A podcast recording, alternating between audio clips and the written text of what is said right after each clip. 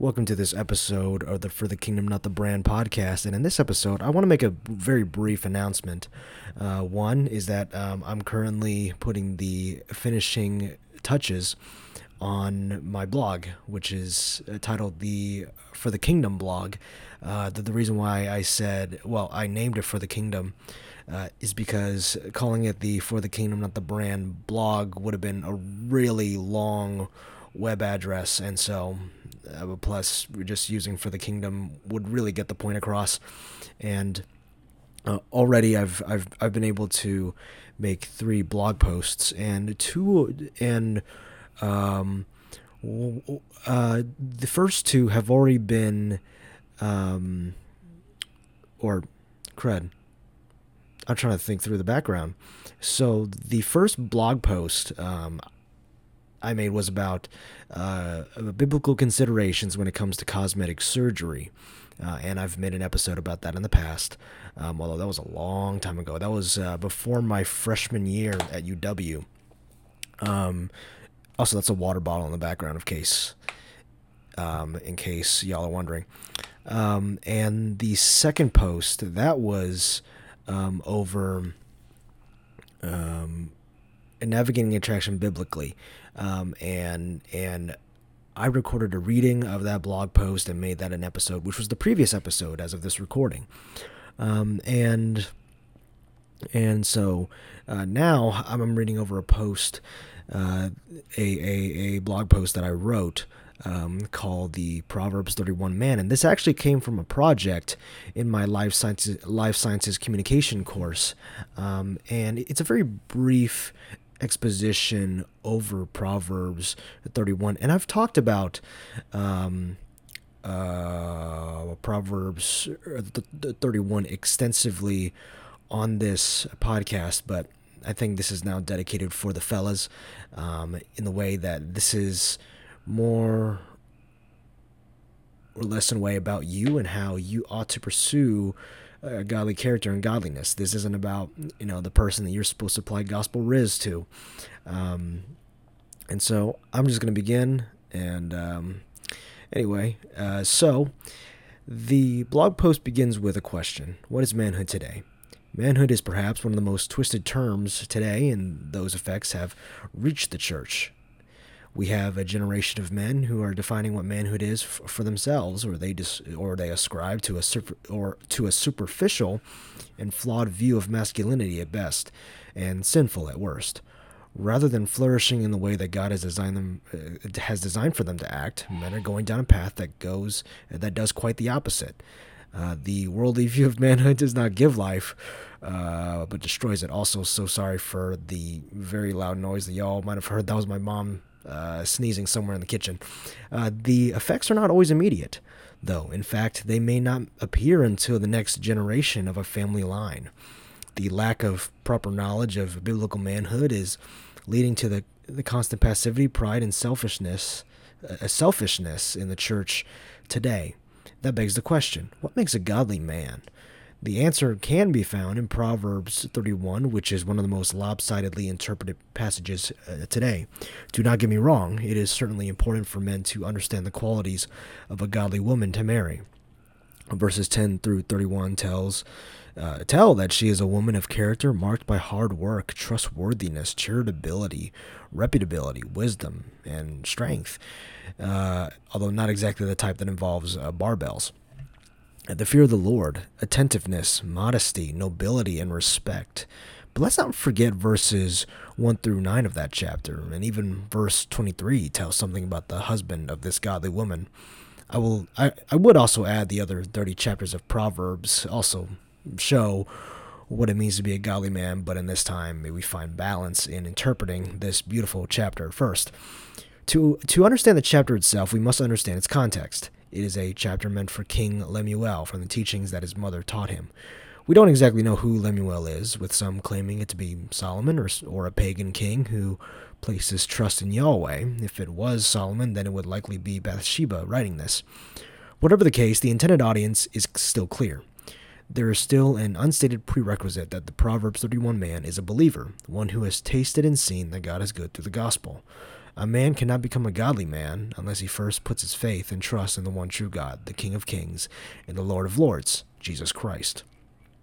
As we dive into the first nine verses, in verse 23, there are clearly presented aspects to the godly man archetype. King Lemuel's mother shows that a Proverbs 31 man is a man of purity, sobriety, honor, wisdom, and reputability. A Proverbs 31 man is also one who leads, protects, and provides. Purity is first mentioned in verse 3, where, where Lemuel's mother states in the CSB translation, don't spend your money on women or your efforts on those who, who destroy kings. Infidelity is one of the most dangerous transgressions we face as Christian men because it affects us not only on an individual level but also on a community level. How often do we hear of stories of men who have ruined their lives or reputation because of pornography and affairs? Sober mindedness is something that directly relates to alcohol in verses 4 through 5. Well, it is clear that King Lemuel, the intended audience, should not be the one who indulges in wine or, or, or, or desires beer. There is still a requirement for men not to be ruled over by alcoholic drinks. Alcohol is not a sinful thing by any means, but it is drunkenness or being drunk that is evil in the eyes of the Lord. A person only needs to spend a few hours, outside of a bar in a college town or, dur- or during the Super Bowl to see how alcohol can remove the inhibitions of even individuals who would consider themselves moral honor, wisdom, and reputability come from verse 23, where it is stated that, quote, her husband is known known at the city gates, where he sits among the elders of the land. It should also be added that the Proverbs 31 man is one who is elder qualified according to Scripture. This is one who understands God's word, knows God's word, and has lived a life of applying God's word. Because of our sinful nature, it is now shown in perfection. Um, or, uh, sorry, it is now not shown in perfection but in direction. As a result of his faithfulness, he he is also entrusted to apply it for the people of God, as in that elder of the land. Because of our sinful nature, or uh, sorry, um, I would say that much of what I've stated relates to the qualities that should belong to an elder of a church or a pastor. Your pastor should have these qualities to be in that ministry position, but there is still a need for all men to have these elder like qualities. Uh, the terms leader, uh, protector, and provider are not explicitly stated in Proverbs 31, but it is found when we understand the duties of King Lemuel, the qualities of an elder of the land, and Scripture as a whole. His mother tells him not to drink explicitly in verse 5 because he will, quote, forget what is decreed and pervert justice for all the oppressed. He is called also, quote, to speak up for those who have no voice, for the justice of all who are dispossessed. Speak up, judge righteously, and defend the cause of the oppressed and needy. As stated before, the Proverbs 31 man is elder like in qualities, or is an elder himself in verse 23, and it is clear that an elder is meant to lead and protect for the good of the people under his care. The aspect of, being, a provider goes all the way back to the Genesis 1 account, where God created the world and made Adam in his image. Adam was told by God to subdue the earth with his work and fill it with fellow image bearers of God. The Genesis account in chapter 2 also displays this. It says in Genesis 2 that, quote, the Lord God took the man and placed him in the Garden of Eden to work it and watch over it, in verse 15. Being a provider or a worker is how God made us as men, and we should embrace his design for us. When we hear the aspect of how God designed us to be leaders, protectors, and providers, that does that mean all of us guys should become soldiers, firefighters, police officers, farmers, hunters, etc.? No. There's absolutely no verse in all of Scripture that says so. When we talk about biblical masculinity and manhood, we should not gravitate to cultural stereotypes. We should fix our eyes and minds upon divine design in the gospel. Stereotypes, when it comes to masculinity, can easily crush and deceive men. They can crush men by making them think they have to live upon their own solitary strength and act cold to everything around them. They can deceive men by having them think that their worth is found in money, the number of women they can take advantage of, or whatever temporal or sinful exploit that you can name. Men, you can be in the corporate world and be a leader, protector, and provider. You can also be a soldier and have the exact same role, albeit with different applications. What matters to God is not just the outward actions, but also your heart posture. Are you submitted to His Lordship? Are you submitted to His divine design and plan for your life? Or is your life merely conducted for the temporary, th- temporary things in your own glory? And something that must be addressed is that leadership does not mean being being an authoritarian over individuals. As men, we should ultimately look to the Son of God, Jesus Christ, our vicarious substitute who died for us on the cross and rose again on the third day so, so that we may be reconciled to himself. Our headship or leadership is sacrificial and is marked by being a servant. Jesus embodied that when he walked on earth because he humbled himself by condescending unto earth, and throughout his life, in Paul Washer's words, he gave, gave, and gave until there was nothing left to give. And so a question may arise what if you're not married? And, and I think that may be a question that many single Christian men have because they do not have a bride of their own and children to lead, provide for, and also protect. Gentlemen, if you don't have a family of your own, make it your mission to pour yourself out for Christ's bride, the church, and the children of God. You don't have to be a pastor to have an impact on the church. Even being hospitable for the glory of God and the good of his people has an eternal impact. Maybe the Lord will give you a family one day, but understand that being single or single or married does not change your standing before God. No marriage status could ever match the redeemed and righteous status you have before God because of his grace and sorry, or unmerited favor found in the gospel. And with everything in mind from expositing Proverbs 31, I would not want to leave every man reading this proverbially hanging. The Bible, God's Word, is indeed inerrant and sufficient and infallible. But we must also recognize that supplemental sources can be profoundly helpful in helping us understand God's Word.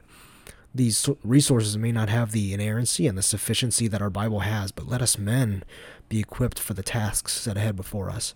As it is noted in Hebrews 12, we have a great crowd of witnesses of past heroes of the faith. Let us lay aside every hindrance in our faith and push forward towards impacting eternity. And may our life model be for the glory of God and the good of His people. And there are six resources that I uh, listed in the blog article. One is Biblical Manhood by Stuart Scott. Two is The Exemplary Husband by also Stuart Scott. And the third is Disciplines of a Godly Man by R. Kent Hughes. Uh, resource number four is Disciplines of a Godly Young Man by W. Carey Hughes and his dad, R. Kent Hughes. Uh, resource number five is It's Good to Be a Man by Dominic Bnonn Tennant and Michael Foster. Um, and six is the only video in this uh, list. It is what is Biblical Masculinity and Why is It Important? by Johnny Ardavanis of Dial In Ministries with Paul Washer. I've recommended this video in the past, but it, it is also a podcast episode on the Dial In podcast, also, that's primarily run by Johnny Ardavanis, um, who is now the pastor of, of Stonebridge Bible Church in Tennessee. So Anyway, if you want to visit my blog, it is now the uh, www.forthekingdomblog.com. And uh, hopefully, by the time you visit it, uh, I will put the finishing touches on it. But, I mean, at the end of the day, I mean, this blog isn't anything too pretty, but it's for the kingdom and not the brand. So, I'll catch you guys in the next episode. Peace.